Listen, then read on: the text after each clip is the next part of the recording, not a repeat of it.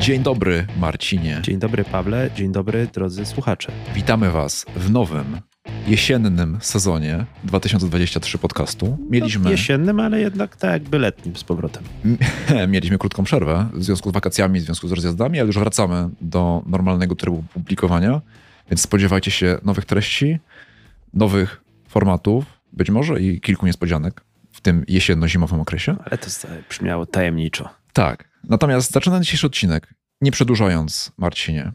Czy wiesz, ile w 2022 roku Polacy wydali na suplementy diety? Średnio każdy Polak per capita, czy W sumie, w sumie, ile jest warty ten, ten rynek? Mm, no, zastrzeliłeś mnie teraz pytaniem, nie przygotowałem się aż tak. E, dobra, ale czekaj, dobra, zgaduję. 5 miliardów złotych. Otóż prawie 8, dokładnie 7,7 miliarda złotych. Tyle wydaliśmy w 2020 roku. No, ale to No. dwa lata temu było warte z 5. Tak, właśnie, więc to pokazuje też dynamikę wzrostu rynku. W Polsce jest 30 tysięcy zarejestrowanych firm, które mają w PKD handel i produkcję suplementów. Firm Nie sam handel, tylko produkcję, bo w sumie, w sumie. sklepików y, Tak. jest dużo. nie? 85% tych firm to są dystrybutorzy, czyli sprzedawcy. Natomiast producentów w 2021 roku było 1440, 1500. Nie? Mhm. I teraz, co jest ciekawe, nie ma dokładnej informacji na temat tego, ile suplementów diety jest na rynku. Natomiast ja sobie znalazłem takie dane w Głównym Inspektoracie Sanitarnym. Tam jest taki rejestr powiadomień o pierwszym wprowadzeniu do obrotu. Tak. Czyli jak wprowadzasz do obrotu jakiś suplement diety, to nie musisz go przebadać, bo to jest zderegulowany rynek, ale musisz poinformować Główny Inspektorat Sanitarny o tym, że to robisz. I uwaga, Czyli to nawet nie musi de facto działać. no to do tego zaraz dojdę, ale w ostatnim roku, czyli licząc od teraz rok do tyłu, od Tak. momentu, kiedy to nagrywamy, czyli, czyli wrzesień 2023, do sprzedaży wprowadzono według GIS-u 9425 nowych suplementów diety. Mhm. czy produktów zarejestrowanych jako suplementy, co daje nam średnio 26 suplementów wprowadzanych na rynek dziennie. Okej. I tylko wprowadzanych. Nie wiemy, ile ich jest na rynku teraz, ile funkcjonuje realnie w obrocie, ale wyobraź sobie, że dzisiaj nagrywamy to i 26 nowych suplementów, pyk, wchodzi na rynek. Zastanawiam się teraz, przychodzi mi do głowy, czy to dlatego, że powiedzmy był nowy smak wiśniowy, a teraz jest smak nie wiem, porzeczkowy i to już jest zupełnie nowy produkt. Tak, również. Smaki, sm- smaki również, różne produkty również. Jest tam cała, cała lista. Dzisiaj na przykład wszedł błonnik pokarmowy, który zawiera bardzo dużo fajnych e, produktów w, w różnych smakach. Także każdy produkt, jeżeli jest Błonnik pudełko... pokarmowy w różnych smakach. Tak. I to. I to jest kilka różnych produktów, które dzisiaj Czyli w zasadzie już teraz nie trzeba iść na targ, na ryneczek. Wystarczy pójść do sklepu, w którym masz te wszystkie wspaniałe rzeczy. Tak. I zobacz, jaki ten błonnik pokarmowy, który dzisiaj wszedł na rynek, ma wspaniały skład. Jest nim na przykład Rubus ideaus. Przepraszam, to są łacińskie nazwy. Jeżeli wymawiam je źle, to przepraszam was najmocniej, jeżeli to kaleczę, ale posłuchaj tego. Nie ma problemu. Rubus ideaus. Plantago afra. Vaccinum oxykos. Wakcyną brzmi dobrze, tak. Tak. Legitnie. I, I ten suplement brzmi, to po prostu żurawina. Albo, ko, albo kokos.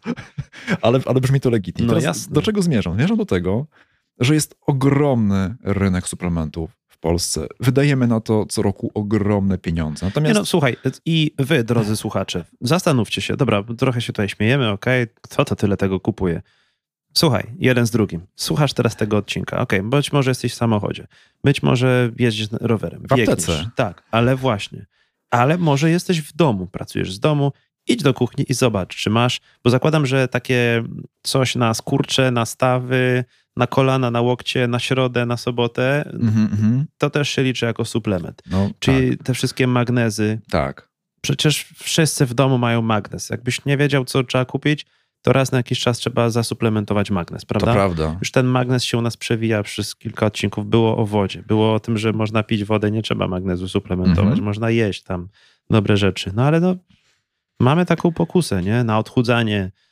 No właśnie, więc rynek jest tak ogromny, że moglibyśmy uruchomić trzy osobne podcasty na temat samych suplementów i kontentu byłoby na kilka lat. I cały czas byśmy testowali nowe rzeczy. Ale, ale jak zajrzymy w dane, to okazuje się, że bardzo mało z tych suplementów jest przebadanych albo dostatecznie, albo w jakikolwiek sposób. Czyli to, że w reklamie mamy jakąś tam łacińską nazwę, która brzmi mądrze i ona coś tam powinna robić, jakiś efekt powinna przynosić, Tak. to nie znaczy, że są na to dowody naukowe. No, e, dobrze mamy przebadane, przynajmniej z tego co wiem, działanie efektu placebo. Tak. Może to na tej podstawie działa, Nie wiem, natomiast my ale się domyślam.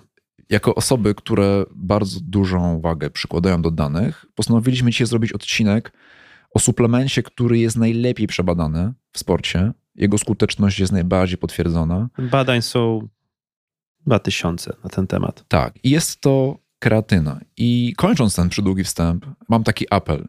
Jeżeli już idziecie do apteki lub do sklepu lub do internetu, żeby wydać wasze ciężko zarobione miliardy złotych, to wydawajcie je na coś, co faktycznie działa i co faktycznie jest sprawdzone. A kreatyna jest jednym z takich suplementów, jednym z niewielu. Jednym z Dodajmy. niewielu, tak, Tak. tak. No, trudno wydać pieniądze na spanie czy na bieganie. Aha. Mm, Znaczy, oczywiście wszystko można, ale jak już to rzeczywiście miałby być suplement, to tak, to kreatyna jest jednym takich top 5 suplementów, które polecamy zawsze i wszędzie. Tak, Niezależnie od tego, czy jesteście młodym sportowcem, czy starszą babcią.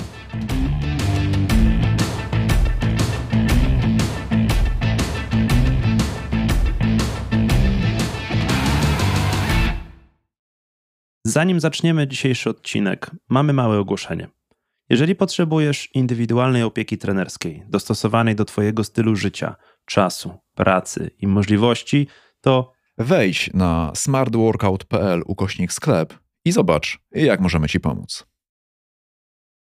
Bardzo wielu sportowców czy amatorów, którzy trenują, bierze keratynę, ponieważ inni biorą, ponieważ jest na rynku takie przekonanie, że to coś daje, bo wszyscy to biorą. Natomiast dzisiaj Savi przedstawi Wam dokładnie jak to działa i dlaczego to działa i dlaczego warto suplementować keratynę i pewnie w jakich ilościach i, i jak to funkcjonuje po to, żebyście wydając swoje ciężko zarobione miliardy złotych, bo keratynę też nie jest już tania.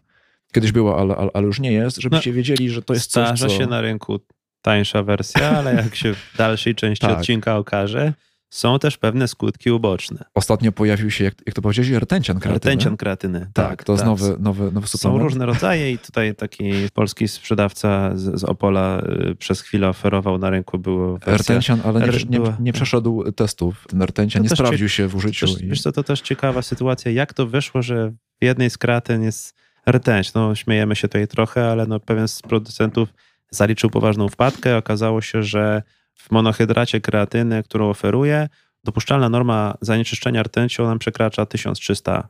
To całkiem sporo. To Wiesz, tam- co mnie ciekawi, Savi? Mnie ciekawi to, że w ogóle jest coś takiego jak norma dopuszczalna rtęci w czymkolwiek. No jest, rtęci, ołowiu. Słuchaj, są normy, ile może, z tego co słyszałem, w, nie wiem czy u nas też, ale w Stanach na pewno jest dopuszczalna ilość szczurzych włosów na ileś kilogramów popcornu. Wiesz, Mm. no, tych norm jest... Nice. Smako, smakowite. Słuchaj, no jedzenie jest zanieczyszczone. No jak jesz steka z tuńczyka, to tam możesz liczyć się z tym, Tak. że ileś tej rtęci Właśnie, w przyjmiesz. rybach. Tak, Mhm, tak, oczywiście, że tak. mhm. Są jakieś dopuszczalne normy, które gdzieś tam zostały uznane za dla nas nieszkodliwe, tyle tylko, że problemem jest przeważnie to, że bierzemy pod uwagę jedną substancję, że będziesz przyjmował substancję A, no to tutaj jest dopuszczalne ileś tam miligram tej rtęci, czy tam ołowiu, czy czegoś możesz w Mhm. tym zjeść, nie? Tam dziennie, tygodniowo, miesięcznie i tak dalej. Ale jeżeli połączymy te wszystkie rzeczy, to okaże się, że prawdopodobnie przekraczamy te wszystkie normy. Czyli Więc limity są takie, że to jest dawka, z którą sobie jest w stanie organizm poradzić, powiedzmy, jakoś bezpiecznie, bez skutków ubocznych. Ale- Różne limity na Mhm. różnych rynkach i to jest zastanawiające. Są limity na zanieczyszczenia w wodzie y, takiej, którą pijesz z kranu, myjesz nią ręce i w Europie są inne limity, w Stanach są zupełnie inne limity, więc czy, czy, czy tam jest lepsza woda? Nie zanieczyszczona? Nie sądzę, po prostu jest inny limit. Natomiast no, Natomiast konkluzja jest taka, że keratyna jest na tyle dobra, że nawet jeżeli któryś producent zalicza wpadkę, bo jego dostawca coś tam zawalił, to nie jest powód, żeby się na keratynę obrażać. tak, do tego jak stosować Mhm. jak ją kupować, tak dalej, takie plastyczne wskazówki, to, to przejdziemy do tego później. Natomiast to taka odpowiedź od razu, czy warto się, czy trzeba się stresować, że na przykład twój syn, twoja córka zaczęli suplementować kreatynę i czy powinieneś się martwić? Miałem takie realne pytanie sprzed tygodnia, nie? No i Mhm, wtedy mhm. odpowiedziałem... Biały, to biały proszek jest. Wtedy jeszcze nie odpowiedziałem, o, nie wiedziałem o rtęcianie, bo Aha, powiedziałem, aha. że nie, że spokojnie, nie ma się czego bać, ale teraz uzupełniłbym tą odpowiedź i powiedziałbym, nie ma się czego bać, póki nie ma tam rtęci. Albo innych rzeczy. No? Może będzie Albo- partia za ołowiem nie, albo nie, ołowiu. Tak, nie tak. życzymy tego nikomu, bo to, bo to wiesz, podwykonawcy to produkują i, i tylko firma cierpi Niektórzy tym, nie? tak, niektórzy produkują w Polsce i dlatego te produkowane w Polsce są droższe. Mhm. No ale cóż, co kto woli, jeżeli wybieramy na rynku ceną, no to musimy się liczyć z tym, że albo będzie dobrze, albo będzie tanio, nie? Marcin, czym jest keratyna? Kreatyna, słuchajcie, to jest organiczny związek, który występuje naturalnie w naszym organizmie. Jest y, źródłem energii do szybkich, intensywnych wysiłków. Do energii zaraz jeszcze przejdziemy, bo to istotny element te, tej całej układanki. Wytwarzana jest w organizmach, ale można ją pozyskiwać też z pożywienia, głównie z mięsa, ryb. Żeby dostarczyć dopuszczalną, taką normalną dzienną dawkę, musielibyśmy chyba z kilogram mięsa jeść dziennie. Więc Mhm. stąd już wskazówka, że oczywiście można dostarczyć odpowiednią ilość pożywienia, żeby tą, tą kreatyną wysycić mięśnie, ale z reguły łatwiej jest ją suplementować. No, z wielu powodów. Słuchajcie, kreatyna jest aminokwasem niebiałkowym. Te aminokwasy, które tworzą kreatynę, nie tworzą białek. Jest to połączenie trzech aminokwasów: argininy, metioniny i glicyny. I teraz jest tak. Kreatyna występuje w mięśniach głównie w postaci fosfokreatyny, czyli fosforanu i kreatyny. I to płynnie przenosi nas do tematu energii, bo mówiliśmy już o różnych źródłach energetycznych. Mówiliśmy o białkach, mówiliśmy o węglowodanach, mówiliśmy o tłuszczach, jeszcze nie powiedzieliśmy o alkoholach, które też są źródłem energii, e, ale nie, nie, nie, nie takim dobrym. Słuchajcie, najbardziej podstawową jednostką energetyczną jest adenozynotrifosforan, ATP. To jest taka najmniejsza jednostka, najmniejszy nośnik energii. I to ATP, jakbyśmy sobie wyobrazili grafikę, może wstawimy grafikę w notatkach, to jest adenozyna i trzy te części fosforanowe, tak?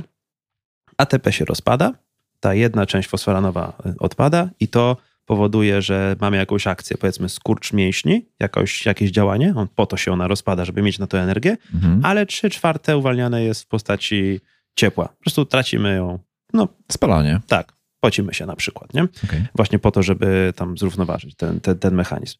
No i teraz tak, po rozpadzie tego ATP mamy ADP, adenozynodifosforan. Difosforan, bo są dwie części te fosforanowe. I żeby ten proces z powrotem mógł zajść, bo tej, tego ATP mamy tam dosłownie na chwilę w mięśniach. To jest taki najprostszy system energetyczny. On działa na samym początku. Często bierze udział przy takich intensywnych wysiłkach, typu skok w dal, sprint, podnoszenie czegoś ciężkiego z ziemi. Mhm. Mm, no to musimy z powrotem dostarczyć te, tej części fosforanowej, żeby z ADP z powrotem wrócić do ATP. No i tutaj przychodzi nam ta kreatyna, która, jak już wspomniałem, występuje w organizmie w postaci fosfokreatyny, no i łączy się ADP z FK, z fosfokreatyną. Z powrotem mamy magiczne procesy, które, że tak powiem, przywracają nam Poziom ATP tak do jest, normy. tak jest, Mhm. tak jest. Do odpowiedniego poziomu, żebyśmy z powrotem mogli funkcjonować. Mamy trzy, wyróżniamy trzy różne rodzaje, różne systemy energetyczne. Było wspomniane. Na początku jest szlak ATP-FK, czyli ten, w którym ATP się rozpada, później łączymy z fosfokreatyną z powrotem i, i, i ta najbardziej podstawowa jednostka energetyczna nam pozwala funkcjonować. Mhm. Jest na bardzo krótki czas, trwa dosłownie kilka sekund, powiedzmy tam 5-6 sekund, czyli początek sprintu. Usłyszałem bardzo fajne porównanie tych systemów energetycznych. To jest jak w rozpalaniu ogniska, to ATP, ten system szlak ATP, to jest zapałka. Mhm. Spala się bardzo intensywnie, króciutko i tyle. Nie jest potrzebna, żeby zainicjować reakcję. Następnie mamy system beztlenowy. Tutaj jest zmagazynowany glikogen, który jest tam w mięśniach, w wątrobie, rozpada się do glukozy, a ta pod wpływem braku tlenu przekształca się w dwie cząsteczki, właśnie te ATP, te podstawowe, te nośniki energetyczne i kwas mlekowy. No i teraz tak, jeżeli tej kreatyny sobie dostarczamy cały czas, mamy, wys- mamy wysycone mięśnie tą kreatyną, to ten proces możemy trochę przedłużyć i na przykład później poczujemy zmęczenie. Ten kwas mlekowy, który się wydziela w procesie, rozpad ATP i kwas mlekowy sprawia, że my na samym początku czujemy taki potoczny zakwas, nie? Zakwaszenie mięśni. Mhm. De facto nie jest dokładnie to, ale to nas męczy i na przykład sprawia, że powiedzmy biegniemy intensywnie przez 800, 1000 metrów, 1500, tak bardzo intensywnie, no ale później musimy zwolnić, musimy jakoś przerobić ten kwas mlekowy. Swoją drogą kwas mlekowy jest też źródłem energii, to z powrotem może wrócić do tego procesu, do produkcji ATP, ale może kiedy indziej o takiej, aż takiej chemii. Okay. Natomiast przy rozpalaniu ogniska takiej glikoliza beztlenowa, bez użycia tlenu, to jest jak porównując to do podpalenia jakichś papierów, jakiejś gazety. Jak rozpalasz ognisko, to masz tą zapałkę na początku, to się pali intensywnie, bardzo intensywnie, ale bardzo króciutko. Potem jest jakiś papier. Też się pali intensywnie, trochę mniej intensywnie niż zapałka, ale troszeczkę dłużej, prawda? Mhm. Te powiedzmy 30 sekund do minuty sobie to trwa. No i następnie są przemiany, jak wiemy, przemiany tlenowe. Takie spokojniejszy wysiłek, dłuższy, powiedzmy 5-kilometrowy bieg, 10-kilometrowy bieg, iluś godzinna jazda na rowerze, prawda? Tutaj mamy dwie przemiany, glikolityczne i lipolityczne. Glikolitycznej przekształcana glukoza rozdziela się pod wpływem tlenu na dużo więcej jednostek ATP, 38 jednostek ATP i Mhm. w drugiej, w lipolitycznej, kwas tłuszczowy pod wpływem tlenu rozpada się tam na 80 nawet do 200 jednostek ATP. W związku z tym najkrótsze systemy to mało energii, bardzo intensywne, najdłuższe, takie spokojne, to dużo tych jednostek ATP, dużo energii, no ale niestety ten wysiłek trwa długo i dopiero później się to uruchamia i w porównaniu do ogniska to te systemy tlenowe to takie drewienka. Nie? Czyli podsumowując, Pali się Marcin, długo, ale spokojnie. czyli jeżeli pracujesz beztlenowo na siłowni, czyli w zakresie powiedzmy tętna, u- uprośćmy to, beztlenowym, bo tak to można mierzyć, to efektywność energetyczna jest słaba, ponieważ przekształcasz jedną cząsteczkę glukozy na dwie cząsteczki ATP, tak? Czyli Tak. to efektywnie no to, to jest słaba wydajność. Intensywnie, ale krótko. Tak. Jeżeli jedziesz na rowerze albo biegasz w powiedzmy tętnie tlenowym czy zakresie tlenowym, to każdą cząsteczkę glukozy przekształcasz na 38 cząsteczek ATP. Efektywniej wykorzystujesz Czyli- zmagazynowaną energię. Jest to system bardziej efektywny energetycznie i w związku z tym dłuższego czasu, tak na przykład biorąc analogię odchudzania, dłuższego czasu treningu wymaga odchudzanie poprzez bieganie niż na przykład poprzez trening siłowy. Tak. Bo czym mniej efektywnie zużywasz tą energię, tym, tym, tym szybciej musisz ją zużywać, tak? No, oczywiście proces jest troszeczkę bardziej złożony, no bo możemy rozpatrywać bieganie na zasadzie spokojnego, jednostajnego biegu Mhm. długodystansowego. Możemy biegać sprintem, możemy robić trening interwałowy, a najlepiej by było robić różne te elementy i po prostu mieszać te no systemy. właśnie. Czyli kreatyna pomaga nam w tych procesach, czyli uskutecznia, że tak powiem kolokwialnie, przemiany. W związku z tym możemy ćwiczyć troszkę tak, dłużej, troszkę intensywniej. wspomaga nam właśnie te procesy energetyczne. Mhm. Dokładnie do tego zmierzałem, tym długim wywodem. Ona właśnie dlatego zwiększa nam siłę mięśniową, wytrzymałość. To z reguły pomaga bardziej sportowcom sportów siłowych, takich wiesz, y, czasem gier zespołowych. Raczej bardziej przyda się sprinterowi niż maratończykowi. O, Mhm. tak. Ale może przyspieszać procesy regeneracyjne, co też dla takich długodystansowych wysiłków też jest dość istotnym elementem, a przede wszystkim może też wspomagać różne okresy treningowe. Na przykład mm, biegasz długie dystanse, ale w zimie na przykład pracujesz nad bazą, nad siłą. Nie? No i wtedy w tym okresie możesz sobie spokojnie suplementować kreatynę, ona ci będzie pomagała właśnie w takich treningach intensywnych na siłowni, chociażby, Mhm. prawda? Okej, co jeszcze? No i to jest szeroko pojęte poprawa wyników sportowych, właśnie w kontekście tych systemów energetycznych. O s- procesach regeneracyjnych wspomniałem, może pobudzać produkcję białek i rozrost mięśni. I tutaj jest ta magiczna retencja wody do komórek. Dzięki temu, że suplementujemy kreatynę, może się wydawać, że jesteśmy troszeczkę więksi, troszkę może poprawiać syntezę białek mięśniowych.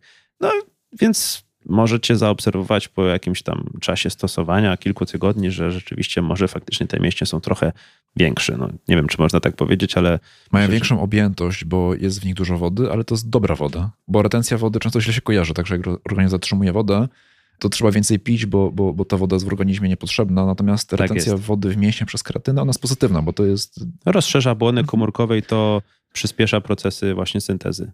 Procesy anaboliczne, po prostu. Tak? Co dalej? E, Dwa protokoły stosowania kreatyny, bo jest bardzo dużo mitów na temat tego suplementu. Skoro jest najbardziej popularnym suplementem, najczęściej stosowanym, chyba już od 30 lat jest na, Mhm. na rynku, to powstało bardzo dużo mitów, bardzo dużo jakichś takich bro science taktyk, jak stosować tą kreatynę, żeby było dobrze.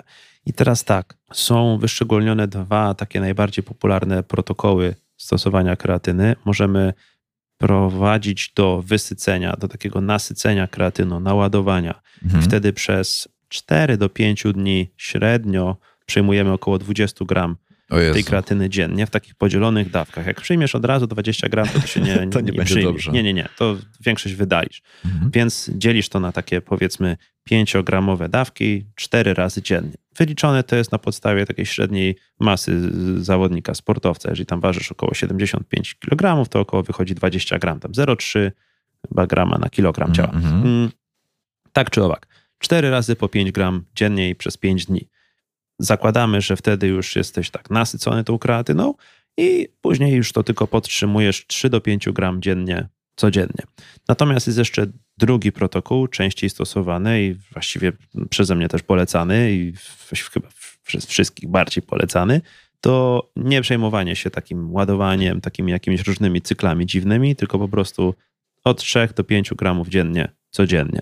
To też zależy od masy, więc jeżeli jesteśmy takim szczupłym gościem, no to pewnie takie 3 gramy nam wystarczą, ale jeżeli Mhm. jesteśmy, wiesz, 120-kilowym chłopem, no to myślę, że dawka 3-gramowa nas za bardzo nie wzruszy. I badania pokazują, że spokojnie nie można przesadzić z przedawkowaniem tego. Nawet 10 gram dziennie, jakbyś suplementował, to się za bardzo ci nie stanie, więc Mhm. nie ma co się tym martwić. Bo kiedyś były takie mity, że kreatynę przyjmie się w cyklach, ale badania pokazują, że, że, że nie trzeba tak naprawdę jej odstawiać na jakiś czas i później znowu suplementować, tak? Bo organizm się nie przyzwyczaja do niej tak jak do innych suplementów. Jak z każdym suplementem, oczywiście nie, jest to suplement, czyli jest to dodatek. Oczywiście korzystamy z tego, z- jak już wspomniałem, z mięsa, z ryb, więc występuje naturalnie. My sami syntezujemy tą kreatynę. Dziennie tracimy chyba od 1 do 3 gramów tej kreatyny. Po prostu na te procesy, żeby, Mhm, żeby mhm. te systemy energetyczne działały. Więc dlatego ją suplementujemy, żeby to nadrobić, żeby to uzupełnić. Natomiast można sobie robić oczywiście przerwy, zwłaszcza w okresie, w którym jakoś nie trenujemy jakoś super intensywnie. Można sobie wtedy zluzować przez, przez miesiąc, dwa. Nic się nie stanie też, jak wiesz, pojedziesz na dwa, trzy tygodnie gdzieś na wakacje jakieś fantastyczne i nie weźmiesz wszystkich swoich puszek, suplementów, wiesz, bo to też no nie będziesz Jak się na, na lotnisku, na balicach, nie będziesz się tłumaczył, że proszę pana, tutaj w tym woreczku jest kreatyna, to tylko tak wygląda, nie? Tutaj biorę takie tabletki, tutaj to, tutaj to. Naprawdę, no nie dajmy się zwariować. To jest ok. Wspomniałem o placebo, może to czasami działać jak placebo, może nas bardziej motywować do tego, żeby się wybrać na trening. No, z wielu powodów jest dobra. Natomiast jeżeli na parę tygodni sobie odpuścisz w roku, to serio, nic się nie Mam stanie. teraz taki okres. Odpuściłem wszystkie suple, kompletnie wszystkie. I, I patrzę, super. co się dzieje. I nic się nie dzieje. I to jest właśnie najgorsze i najlepsze O, zarazem. Tak. no, mówiłeś o mm, branży. No, branża Mhm. chce ci powiedzieć, że tak naprawdę no, nie możesz się bez tego obejść, prawda? A z drugiej strony, Dlatego właśnie lubię to testować. Lubię sobie kupować czasami coś, sprawdzać, co działa i co nie działa. I na koniec takiego cyklu dwóch, trzech miesięcy zazwyczaj wychodzi mi, że większość nie działa. no i właśnie, no i pojawiają się takie konkretne pytania. To okej, Mhm. dobra, stary, to jaką tą kreatynę? Bo tych kreatyn na no rynku jest właśnie. są jakieś, wiesz, chlorowodorki, cytreniany, Mhm. ch- helaty, jakieś estry, staki kreatynowe, jabuczany, monohydrat. No teraz mamy rtęciany kreatyny, prawda? Ale wycofane już zostały, więc nieaktualne. Tak, tak, tak. No to co, wycofane. co właśnie, co pokazują badania? Badania pokazują najlepiej przebadaną formą, najprostszą, zawierającą najwięcej tej kreatyny jest monohydrat kreatyny. I to do tego odnosi się to ta całe dawkowanie i tak dalej, i tak dalej. Wszystkie inne formy kreatyny mają tego, tej czystej kreatyny mniej. Dla twojego organizmu nie ma znaczenia, czy będziesz suplementował cytrynian, jabłczan czy coś. Jeżeli masz jakieś problemy gastryczne na przykład, to być może wtedy warto poszukać kreatyny takiej bardziej filtrowanej Mhm. w lepszym procesie wyprodukowanej. O, to może być to. Natomiast jeżeli nie masz problemu z, z właśnie z jakimiś jakichś gastrycznych problemów, nie masz problemu z nerkami, bo to też jest dużo mitów na temat tego, że kreatyna niszczy nerki, nie? Mhm. Faktycznie w przypadku suplementacji kreatyny obserwujemy więcej kreatyniny w moczu. A obecność kreatyniny w moczu kojarzy nam się właśnie z niewydolnością nerek Tak. ale możesz potestować, odstawić suplementację kreatyny, pójść na badania powiedzmy za 2-3 tygodnie od momentu odstawienia jej i okaże się, że tej kreatyniny w moczu już nie masz na takim poziomie. Mi, To, kiedy, mi kiedyś wyszła i lekarz zalecił dodatkowe badanie, żeby właśnie wykluczyć niewydolność. Nie pamiętam, co to było, ale to był jakiś taki składnik, który właśnie w procesie rozpadu kreatyny i to badanie pozwalało wykluczyć niewydolność mimo tej kreatyniny. no tak, więc to jest jeden z mitów. Jakie są jeszcze mity, Sawi? Opowiedz nam o mitach. Możesz mit utraty włosów na przykład. Bo wiesz, faktycznie jest tak, że kreatyna może wpływać na poziom dihydrotestosteronu troszeczkę, Mhm. a podniesiony poziom dihydrotestosteronu może w jakimś tam kolejnym następstwie prowadzić być może do osłabienia tych mieszków włosowych. tak. tak, więc to może być to. Jest mit, że jest to steryd i że jest niedozwolony, że jest to doping, czy dozwolony tylko dla kulturystów i tak dalej. Mhm. Absolutnie nie. Serio, możecie spokojnie dać swojej babci kreatynę, powiedzieć jej babciu 5 gram dziennie, ładuj tutaj. z- Ale rozpuszczone w wodzie. z- Ze śniadankiem, tak jest, rozpuszczone w Na wodzie, w, ta, kurczaka. w tabletkach, dokładnie. Będzie naprawdę dobrze. Słuchajcie, pozwolimy sobie podzielić materiał o kreatynie właśnie na dwa, ten wstęp, który każdy w zasadzie omówił, ale warto, żeby się znalazł w bazie naszej wiedzy. I drugi o tych wszystkich wpływach kreatyny, tych, o których się nie mówi na co dzień, bo my tutaj odnosimy się do sportu, do systemu energetycznego, no ktoś sobie pomyśli, no dobra, ale moja babcia nie targa 200 kilo w martwym ciągu. Mhm. Może jeszcze nie targa, bo nie słucha smart workout, może zacznie, ale serio plusów zażywania tego suplementu jest zdecydowanie więcej. Jest mitem to, że jest, no jak wspomniałem, środek dopingujący, niedozwolony na liście Mhm. dla sportowców. Wręcz przeciwnie, że jest skuteczna u młodych sportowców, absolutnie nie u osób starszych, jak wspomniałem, jest jak najbardziej pożądana. Może być tak, że po zaprzestaniu stosowania kreatyny stracimy wszystkie efekty. No, absolutnie nie. Znaczy, oczywiście pewne korzyści typu wzrost masy mięśniowej być może tak, ale najważniejszy i z taką najważniejszą praktyczną wskazówką, jaką chciałbym Was zostawić po tym odcinku, to to, że od samego jedzenia kreatyny za wiele się nie podzieje. Nie, nie urosną mi mięśnie. No, pasuje Ojej. jeszcze, pasuje jeszcze zadbać przede wszystkim o trzy elementy. Mhm. O odpowiedni trening, o jedzenie i o nawodnienie. I będę to powtarzał za każdym razem, przy każdej okazji. Serio, to są super istotne, podstawowe, fundamentalne kwestie. Bez tego zostaniecie stówką mniej w portfelu. No i I tyle. niespełnionymi Marzeniami. marzeniami. Zapraszamy na smartworkout.pl na dotyk do odcinka i na nasz kanał Discord. Discord.